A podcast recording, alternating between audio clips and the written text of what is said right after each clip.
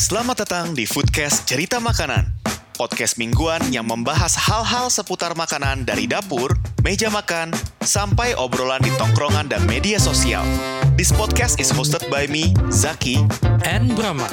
Kami adalah dua anak 90-an yang mencintai dunia F&B sejak kecil, hingga sekarang membuat tech startup di bidang kuliner. So, enjoy the talk. and stay hungry.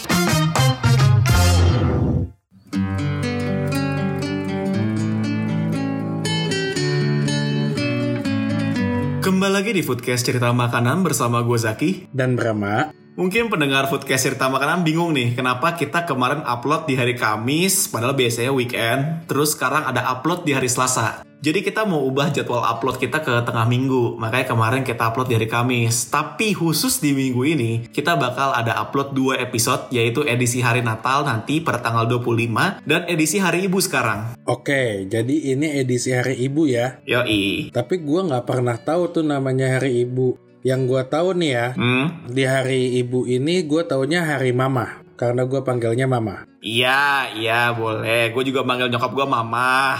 Nah, berarti kan kita pasti hubungannya sama makanan dong. Betul. Di edisi Hari Ibu ini karena kita podcast tentang makanan nih. Kita mau bahas apa sih, Zak? Ya, kita mau bahas kan ada istilah dibilang makanan yang paling enak itu adalah masakan buatan ibu. Oke. Nah, cuman ada beberapa alasan nih kenapa masakan ibu tuh kenapa sih dibilang lebih enak? Ternyata ada risetnya. Jadi kita kembali lagi saya dengan kemampuan saya untuk melakukan riset dulu sebelumnya. Jadi ada riset yang dilakukan oleh psikolog asal Inggris namanya Christy Ferguson yaitu dia membenarkan bahwa masakan yang dibuat dengan penuh cinta akan menghasilkan rasa yang lebih nikmat. Ferguson mengatakan bahwa persepsi emosional akan sebuah rasa dapat ditingkatkan oleh faktor waktu, cinta, dan rasa peduli terhadap sebuah masakan. Hal ini menjadi alasan utama kenapa masakan ibu yang paling lezat karena dimasak atas dasar kasih sayang untuk memberikan asupan yang cukup bagi keluarganya. Pertama kali itunya dulu ya, secara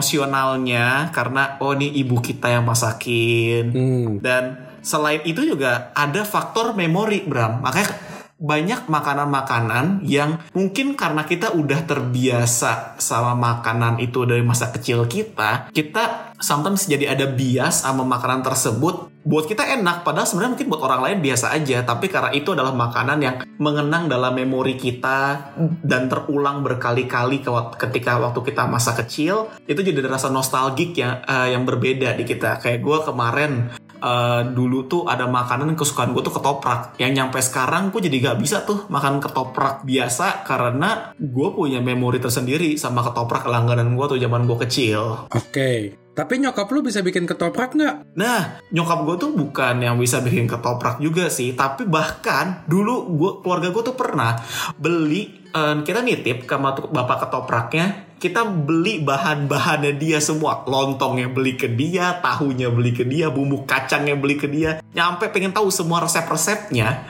tapi pas udah dicoba di recreate di rumah, itu beda. Hasil taste-nya tuh beda. Nah itu ada lagi faktor experience dari tangan si bapaknya. Karena gue udah bapaknya juga udah pengalaman udah lama jualannya jadi dia udah ngerti lah cara dapetin konsistensi rasa yang paling pas. Ah, dan juga karena dari gue udah terbiasa makan buatan si bapak itu jadi balik lagi main adalah di faktor memori. Wah lu parah sih ngiata- mengkhianati nyokap nih. nah tapi gue punya banyak makanan-makanan kesukaan nyokap Tapi bisa bisa nggak sih karena kita negara yang penuh dengan mistis tuh makanan nggak dijampe-jampe apa? Kenapa dijampe-jampe? Eh, ini makanan dari nyokap buat ke anaknya. Ya kali dijampe-jampe. Bukan itu Zaki ketoprak yang dari Oh. mamangnya Zaki ya Allah. Enggak, enggak, enggak. Eh bentar dulu nih ya ngomong-ngomong itu gue jadi ingat sesuatu nih Apa tuh? kesan nostalgik nostalgiknya satu. Apa tuh? Yang harus kita sepakati adalah kedua orang tua kita itu nggak kayak orang tua tetangga kita. Gue mau mendengarkan alasan lo apa? yang berberkiuan sambil bantu UMKM. yang yang masakan rumah tapi sambil bantu UMKM. gue pikir loh, gue pikir loh.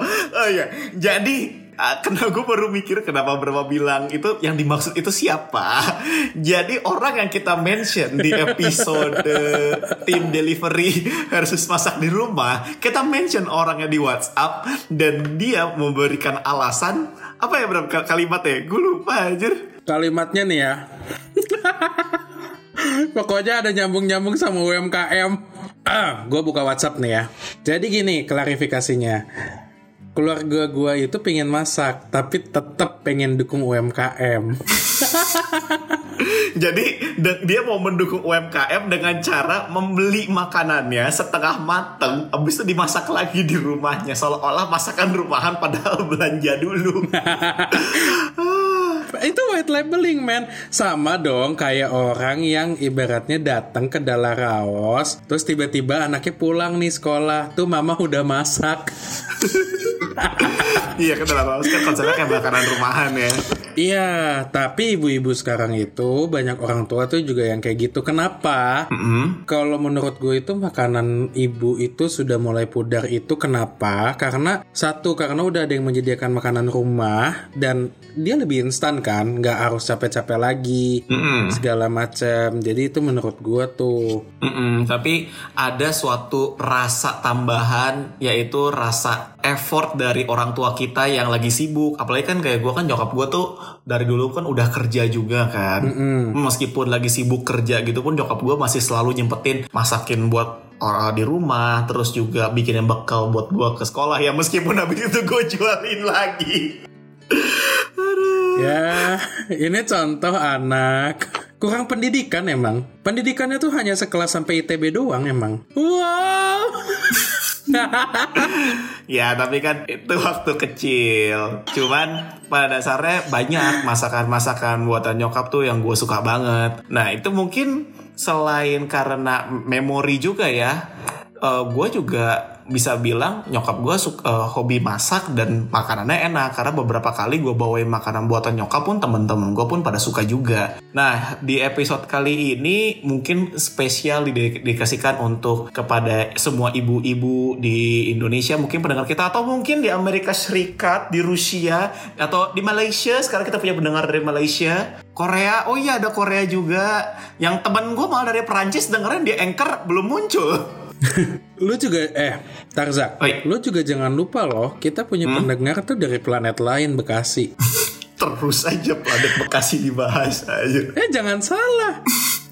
Hebat loh. Dia tuh jauh-jauh udah mah beda hari kan kalau ngedengerin tapping kita. Frekuensi te- frekuensi podcast kita jauh ya jangkauannya.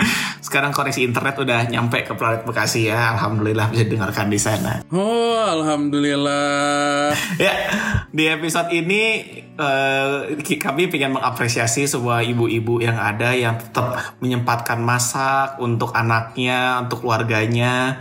Ini kita mau berterima kasih dan di sini kita mau menceritakan nih kalau memori gua terhadap masakan ibu tuh seperti apa dan Brahma juga seperti apa. Mungkin cerita dari gue dulu kali ya, Bram. Silahkan, dipersilahkan 86. ya, jadi kalau gua itu memori yang makanan paling ingat makanan buatan nyokap gua itu adalah ada namanya ayam rica-rica. Tapi bukan ayam rica-rica yang kayak orang-orang tahu. Kan kalau ayam rica-rica biasanya kan ya jenis makanan Manado yang pedes kan. Jadi ada story-nya nih kenapa gua um, suka sama ayam rica-rica buatan nyokap. Karena sebenarnya ayam rica-rica buatan nyokap itu bukan ayam rica-rica. Jadi apa tuh namanya? Technically itu ayam asam manis sebenarnya. Tapi di keluarga gua disebutnya ayam rica-rica. Storynya itu karena waktu kecil gua itu dipaksa untuk belajar baca. Eh, karena gua dari kecil kan suka makan. Iya. Nyokap gua tuh eh, melihat ada opportunity dari gua yang suka makan sama ini anak harus diajarin belajar nih. Jangan cuma makan mulu nih. Oke. Jadinya nyokap gue ngebikin kalau misalnya gue pengen makan sesuatu, gue harus lihat dari buku resep. Terus habis itu, gue buku resep kan zaman dulu kan masih banyak buku resep ya, eh, dan itu pasti ada gambar ayam, gambar makanannya, terus ada resep-resepnya. Sama ada gambar Ibu Siska. Oh iya Bu Siska tuh ya, yang kalau misalnya dulu Sabtu pagi, Minggu pagi sih Bram tuh biasanya. Waduh, gua lupa deh. Oh enggak, ini. eh kayaknya Sabtu pagi deh kan di mana orang kan udah di rumah kan. Oh iya. Kalau Minggu pagi mah kita nontonnya Dragon Ball pak. Oh iya, minggu pagi kita denger nontoninnya nontonin kartun-kartun. Iya. Kalau Sabtu pagi kalau nggak salah, Mm-mm. yang tiba-tiba ada ada musik yang tet tet tet Ntar gue masukin musiknya. kan saya kemarin udah bisa masukin musik ini kan website kesukaan Anggara. Masa eh, websitenya eh, musiknya Bu Siska gak bisa saya masukkan? Iya tuh, jadi ya kan emang zaman dulu tuh resep-resep tuh kalau nggak mukanya Bu Siska, ada blue bandnya, Eh, kalau nggak ada buku masak tuh yang ibu-ibu tuh. Nah gue tuh sukanya kalau emang orang tua zaman dulu tuh ini kan, mereka tuh kadang-kadang ikut les masak atau enggak yang kelompok bareng ibu-ibu lainnya. Iya iya iya. Kalau sekarang mah ngebahasnya di WA grup sama Instagram doang. Hmm, dan dulu tuh nyampe bela-belain loh ibu-ibu tuh banyak yang nontonin di TV eh, dulu dan terus pakai buku dica- eh, pakai ditulisin resepnya tuh seperti apa. Gue juga dulu sering tuh nemenin nama nyokap gue nonton ada dulu ada gula-gula yang ada chef Bara Pati Rajawane Iya. terus ya Bu Siska banyak lah itu. Nah balik lagi dari buku resep. Nah di buku resep itu gue ngelihat ada gambar kayak warna ayam, warna merah dan kayak menarik gitu menggiurkan itu yang rica-rica dan memang kan warna merah kan warna yang vibrant yang meningkatkan nafsu makan juga kan Oke, tapi warnanya gimana dong? Kan rica-rica tuh pasti ada biji-biji cabenya gitu kan. Terus eh, kasar kan dia ulekan cabe merahnya. Mm-mm, harusnya seperti itu cuman nah, gue bilang mau ini dan nyokap gue bilang nyokap gue baru mau masakin kalau gue bisa baca tulisannya itu makanan apa?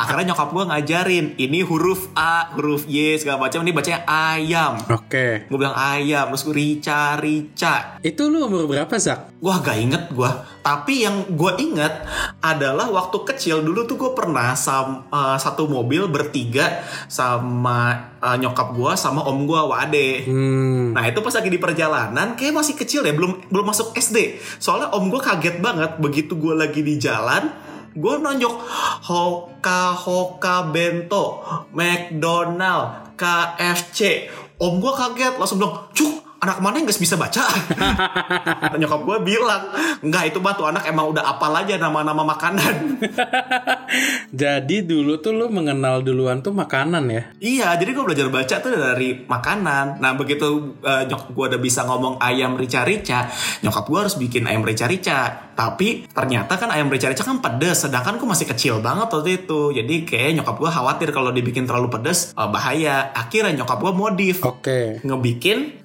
ayamnya itu kan zaman dulu jadi zaman dulu kalau kita beli McD, beli KFC itu biasanya di uh, plastiknya dikasih saus sambal sama saus tomat kan. Dulu iya. Sedangkan keluarga gua itu nggak makan saus tomat, cuma saus sambal doang. Jadi saus sambal eh saus tomat sasetan di rumah tuh ada banyak banget. Nah, nyokap gua memanfaatkan saus tomat itu, dibikinlah kayak ayam asam manis. Oke. Ah, kayak bumbu ayam asam manis gitu. Jadi warnanya biar bisa ada rada oranye. Habis itu diiniin Ya, karena gue masih kecil biar gue mau makan sayur nyokap gue selipin wortel. Jadi nyokap gue ngemotong dadu wortel gitu dimasak bareng terus sama ada irisan cabenya. Tapi cuma irisan cabai merah yang gede biar nggak pedes. Yang penting kelihatan ada merah-merah dan kelihatan ada cabai jadi gue nggak komplain kok beda sama beda banget dari yang di buku resep. Oke. Nah jadilah itu namanya ada ayam rica-rica.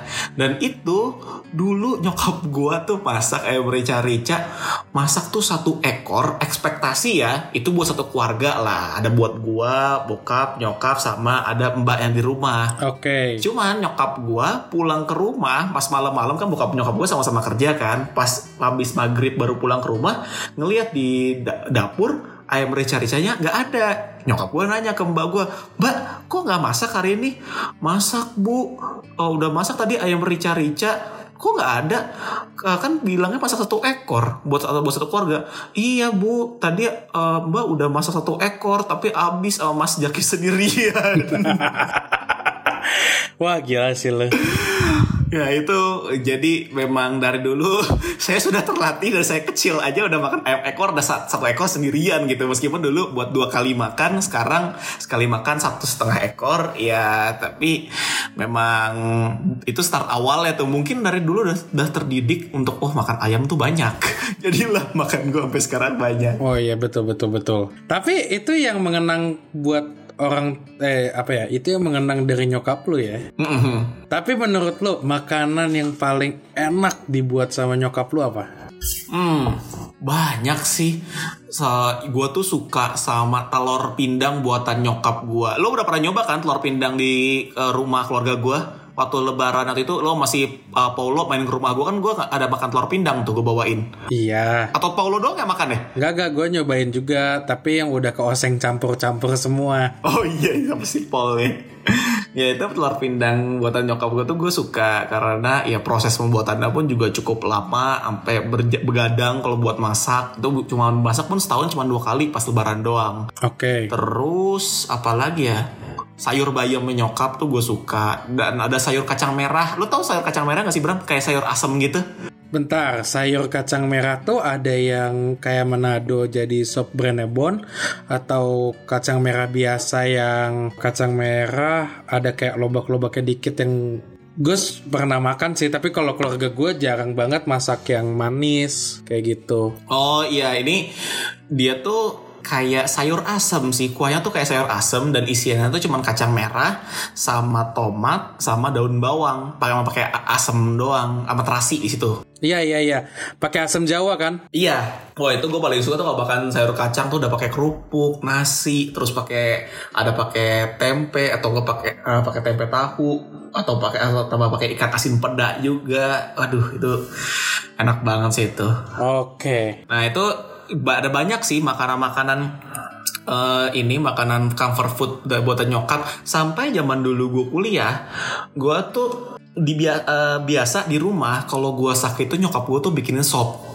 Nah cuman waktu gue kul- awal-awal kuliah kan di Bandung susah kan buat makan sop dan gue nggak nggak nemu sop yang en- seenak buatan nyokap.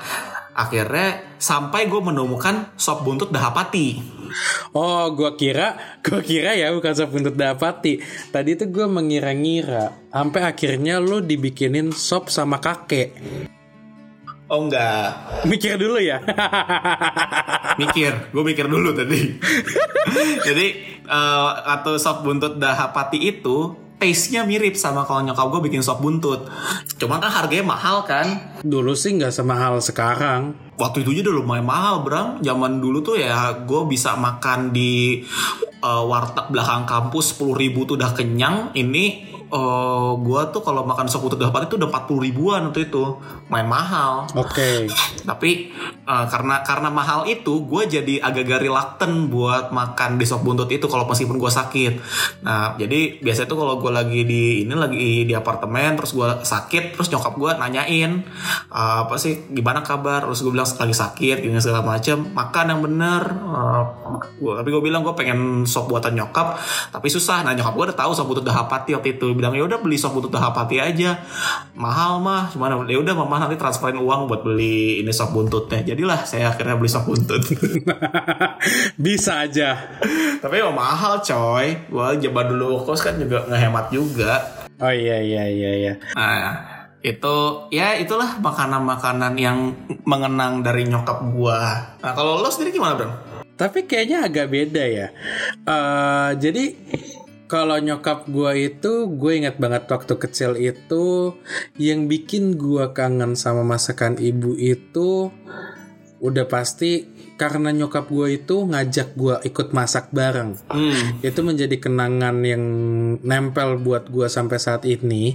Terutama nyokap gue itu dulu lebih suka bikin kue-kuean segala macam. Dia lebih suka nge-bake eh, roti, bahkan sampai bisa akhirnya bisa bikin roti sendiri kayak gitu-gitu nyokap gue tuh dulu kayak gitu.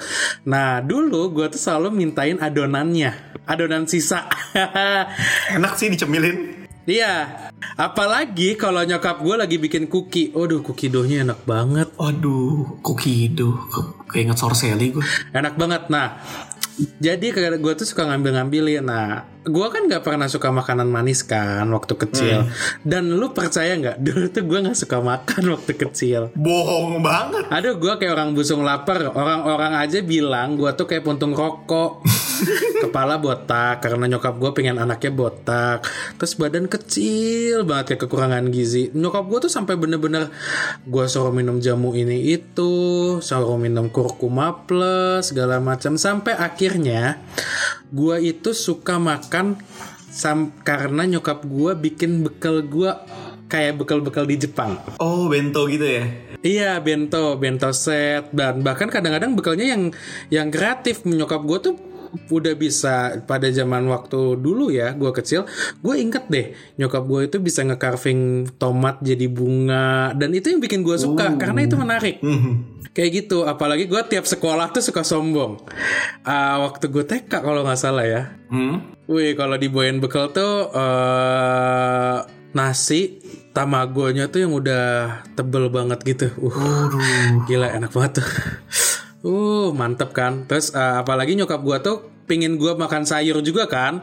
Nyokap gua kan pengen kayak makan sayur juga kan. Nah, akhirnya nyokap gua tuh belajar eh, orang-orang Jepang tuh kalau bikin bekal gimana kan orang-orang Jepang tuh kalau bikin bekal anaknya kan bikin emang nafsu makan banget kan. Iya. Kayak gitu. Nah dari situ gue mulai naik banget tuh nafsu makannya walaupun emang selama ini gue juga suka mak apa ya suka makan tapi yang kayak cuman sebutuhnya dan nggak nggak sayur banget gue tuh dulu dan ibaratnya ya kalau gue cuman mie doang kayak gitu yang yang terlalu monoton. Nah semenjak nyokap gue mulai kayak gitu, gue tuh kadang-kadang eh, kalau lagi di rumah gitu, gue tuh suka akhirnya masak bareng kayak gitu.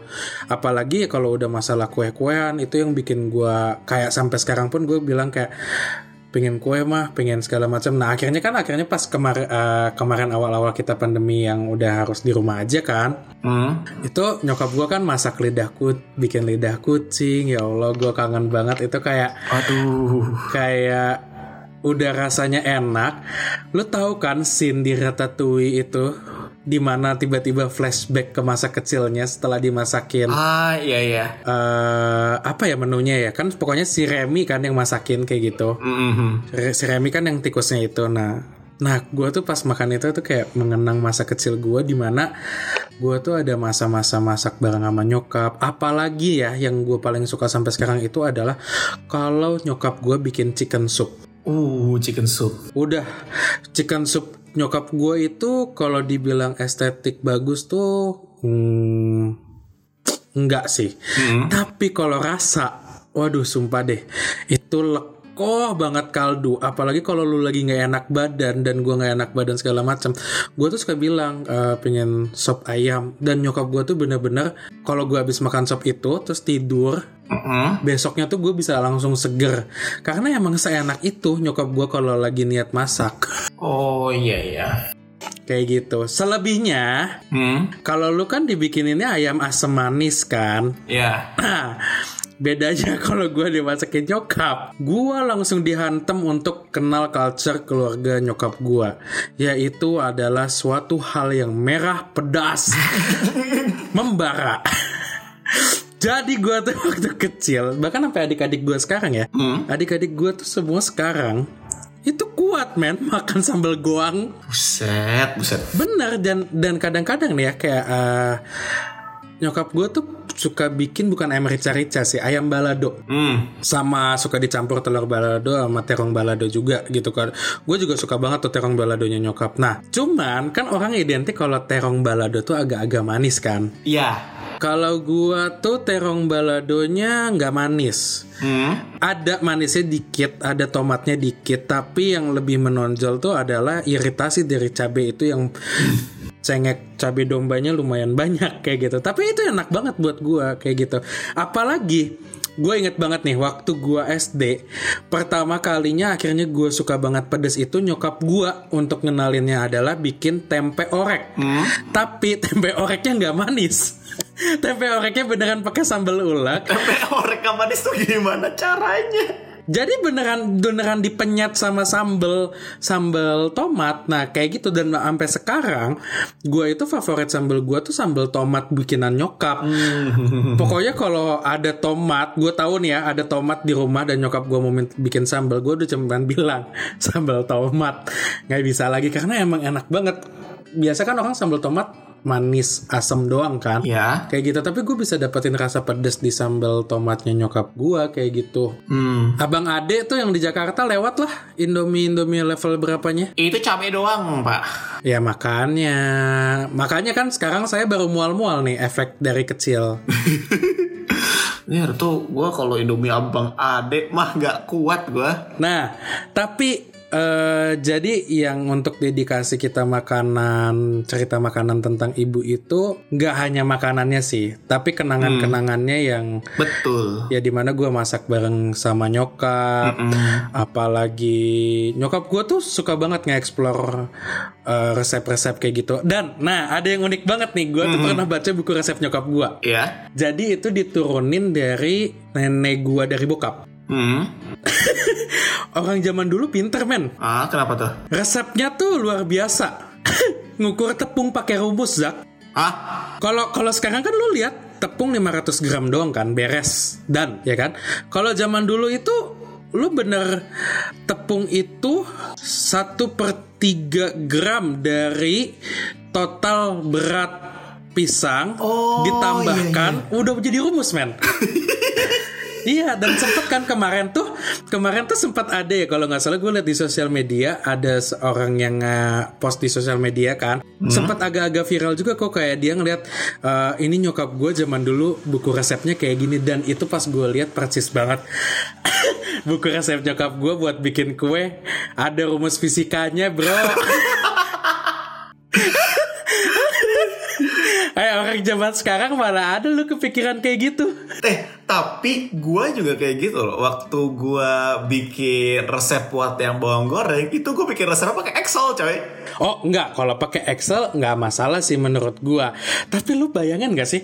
Jadi kata nyokap gua ya, Hah? pada zaman nyokapnya nyokap gua, itu orang nulis resep tuh lu beneran denger di TV atau di radio, itu beneran disebutin bro katanya. Hmm. Jadi ibu kalau mau bikin bolu pisang, tepung terigu yang digunakan itu rumusnya seperti ini.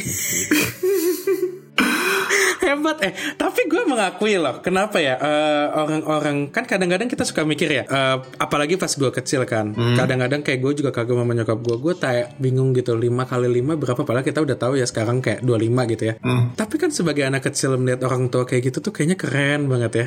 Tapi gue ngerti deh kenapa mereka jadi kebiasaan kayak gitu. Mungkin karena emang yang kehidupannya yang nggak semudah kita yang menjadi mereka itu punya curiosity yang lebih tinggi menurut gue dibanding generasi-generasi sekarang kayak gitu. Karena kan Iya. generasi-generasi kita itu lebih instan kan kayak gitu. Dan gue bersyukur banget nyokap gue ngajarin gue masak untuk mencintai proses. Di saat banyak orang lain itu pinginnya yang instan banget kan kayak gitu. Bahkan gue juga sendiri kayak gitu. Tapi pokoknya nggak akan ada habisnya sih dedikasi gue untuk nyokap, untuk masakan nyokap, untuk kenangan-kenangan yang ada dari dulu sampai sekarang tuh gue sangat berterima kasih banyak. Dan nggak bisa sih, cuman terima kasih doang kayaknya nggak pernah cukup gitu untuk kita ngebalikinnya. Betul. Iya, memang kalau misal secara effort orang tua itu memang gak bisa lah di compare sama effort-effort kalau kita makan di restoran ya. Kalau di restoran kan ya uh, it's just the, uh, the chef doing their job gitu. Mereka masak ya untuk ngikutin resep, lalu untuk serving the customer. Tapi ketika orang tua yang orang tua kita yang masakin, itu mereka tahu kesukaan anaknya itu apa. Jadi mereka melakukan adjustment terhadap resepnya, menyesuaikan sama kesukaan anaknya.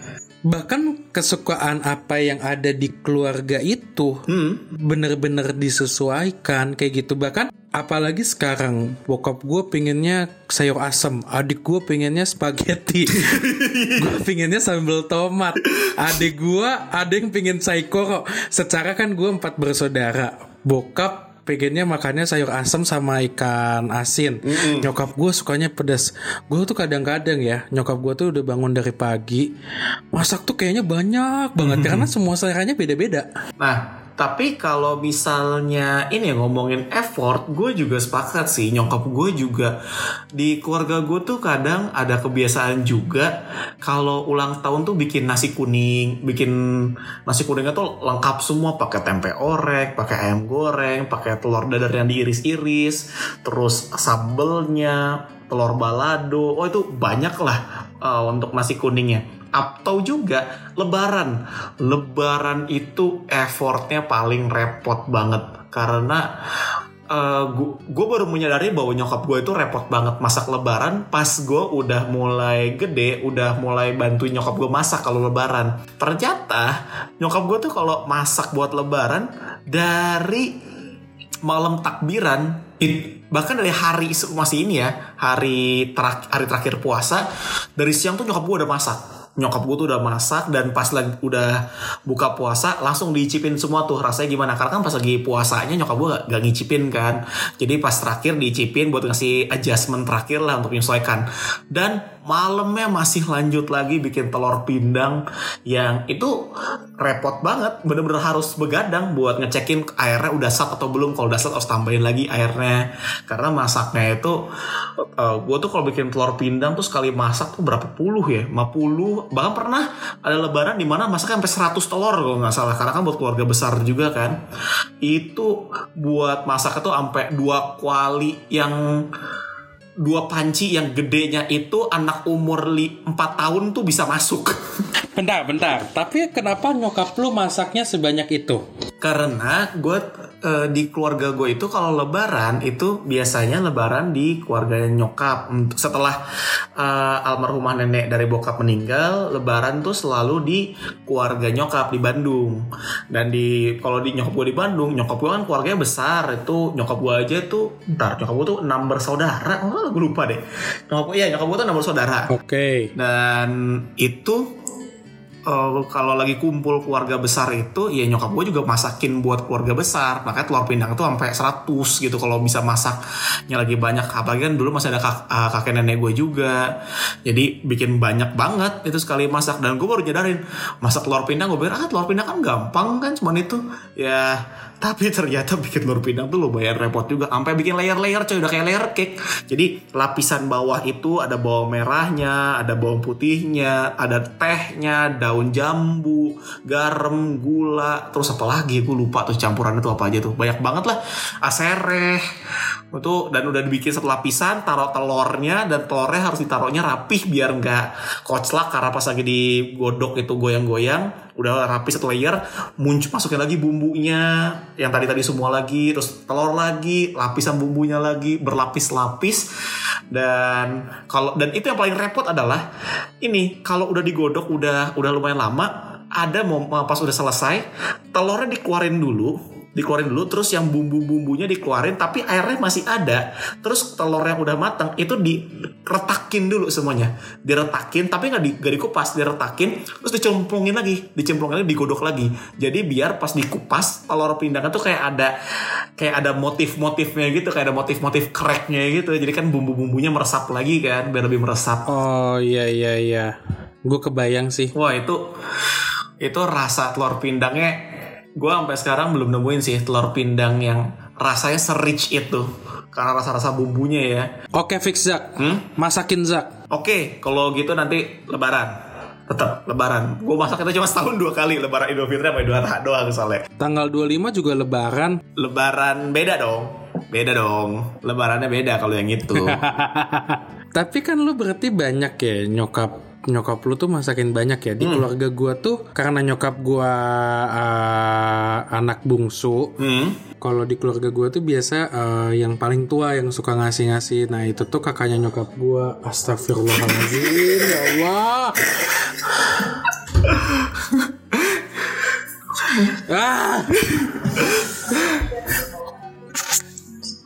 Nah, karena nyokap gue anak bungsu, Zak. Iya.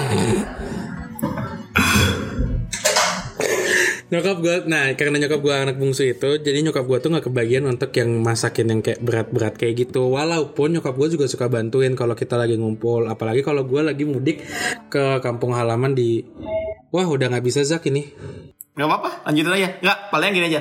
Dikasih konteks aja.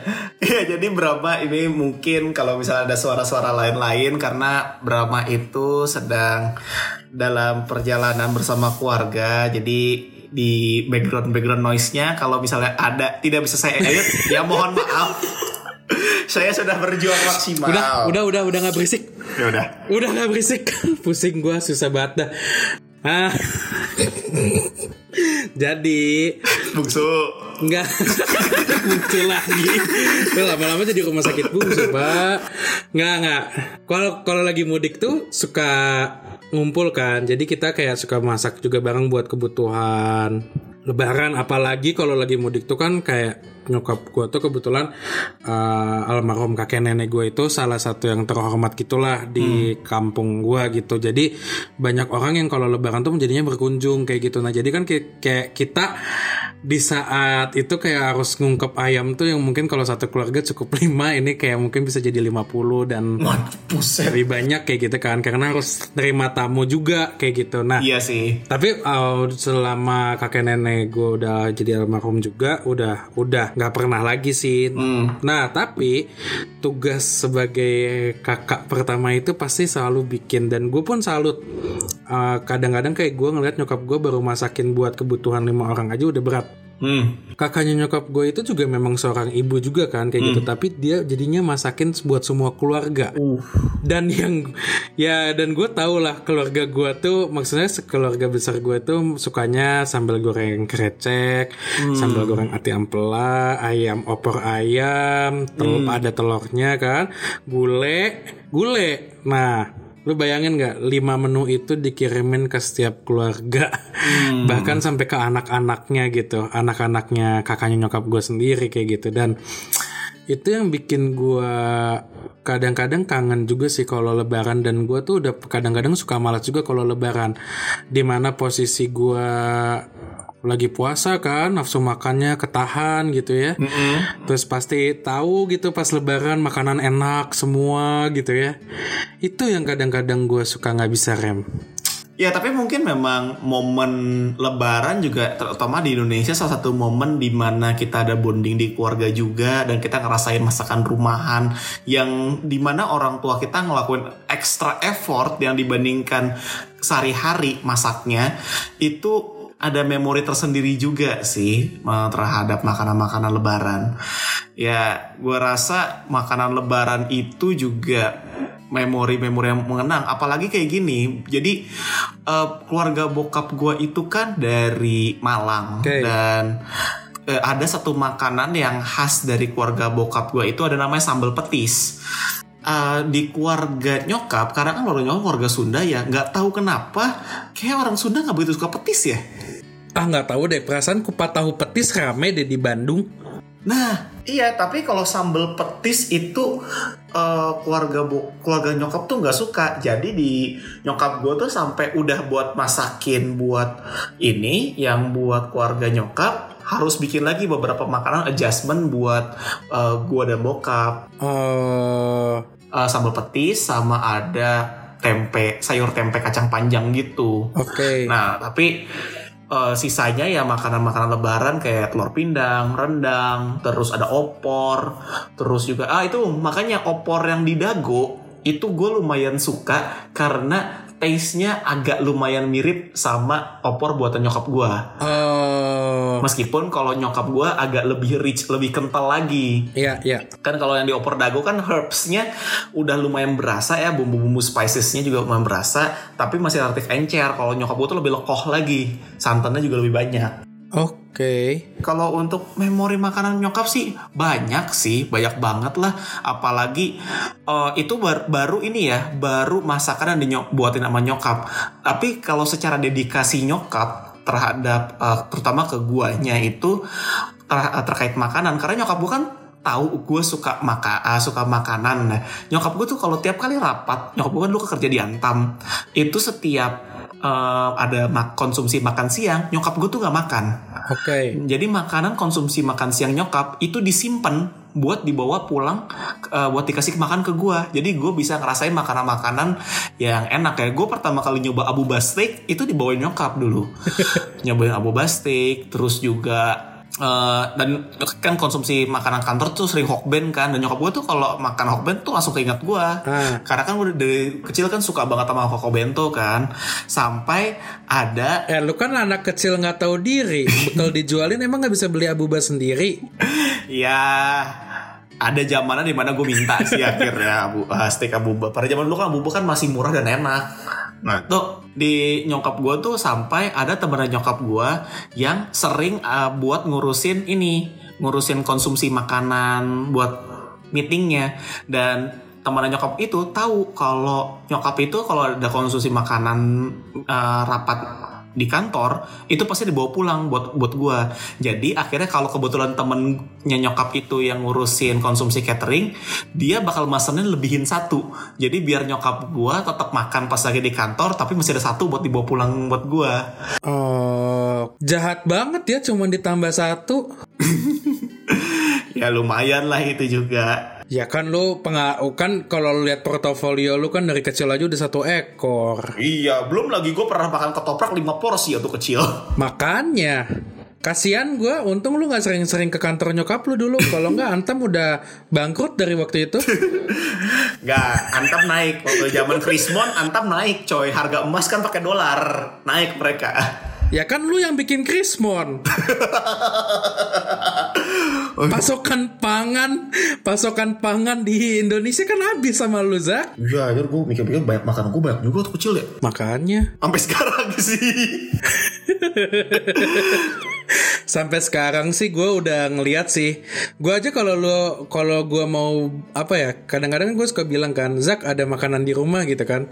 Nyokap gue mau ngebungkusin kan. Terus nyokap gue nanya kan, berapa porsi kak? Terus nyokap gue ngambil centong gitu kan. Ingat kak eh, kalau sambil goreng krecek kan? Ah. Nih buat Zaki. Nyokap gue masukin satu centong terus gue bilang, gue cukup nggak? Terus gue bilang tambah satu.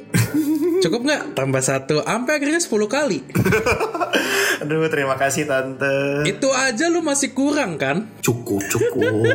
Cukup apa Zak? Cukup buat dimakan. Satu kali kan? Dua kali bisa. Karena ada lauk lain. Sama nasi. ya, tapi secara dedikasi orang tua itu bukan cuma dari masakan yang dibuat, tapi juga another effort kayak yang gue bilang tadi nyokap gue bela-belain nggak makan di kantor demi konsumsi bisa dibawa pulang ke rumah dan banyak lah effort-effort gue yakin di pendengar foodcast kita juga adalah memori-memori tersendiri terhadap effort orang tua kita buat memberi makan kepada keluarganya sendiri. Mungkin berapa? Udah itu aja kali ya mau closing atau ada mau lagi? Oh, nih sebelum closing jokes sedikit. Ya, oke Anggara coba ceritain makanan nyokap yang mau suka apa biar pendengar kita denger. Kan Anggara kan gak di record. Anggara kan gak di record. Gue gak bisa dong edit audionya Anggara. Ya kan emang gitu Zak, gua kan ngejokes doang Zak. ya udah ya udah udah. ya udah, ya udah. Gua tutup gua Tutup tutup. ya.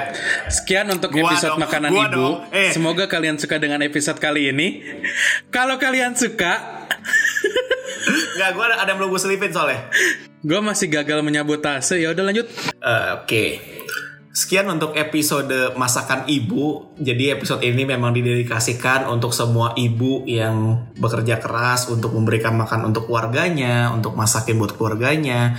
Dan semoga di hari ibu ini kalian semua bisa memberikan apresiasi kepada ibu kalian dan ini mungkin suatu gesture dari gua dan Brahma untuk memberikan apresiasi untuk ibu kita masing-masing. Eh, semoga kalian suka dengan episode kali ini. Kalau kalian suka, silahkan follow Foodcast Cerita Makanan di platform podcast yang kalian suka. Sekarang kita sudah ada di hampir semua platform podcast. Kami ada di Spotify, Anchor, Google Podcast, Apple Podcast, dan masih banyak lagi. Kalau kalian mendengarkan podcast ini melalui Spotify, jangan lupa share episode ini ke sosial media kalian. Di Spotify ada tombol share di kanan bawah, bisa diklik lalu share ke Twitter dan mention ke cerita underscore makanan. Atau share ke Instagram Stories, lalu mention kami ke Foodcast Cerita Makanan. Instagram gua zaki.muhammad. Instagram gua Ramadan Brahma. Thank you for listening to this episode. Until next time. Stay hungry.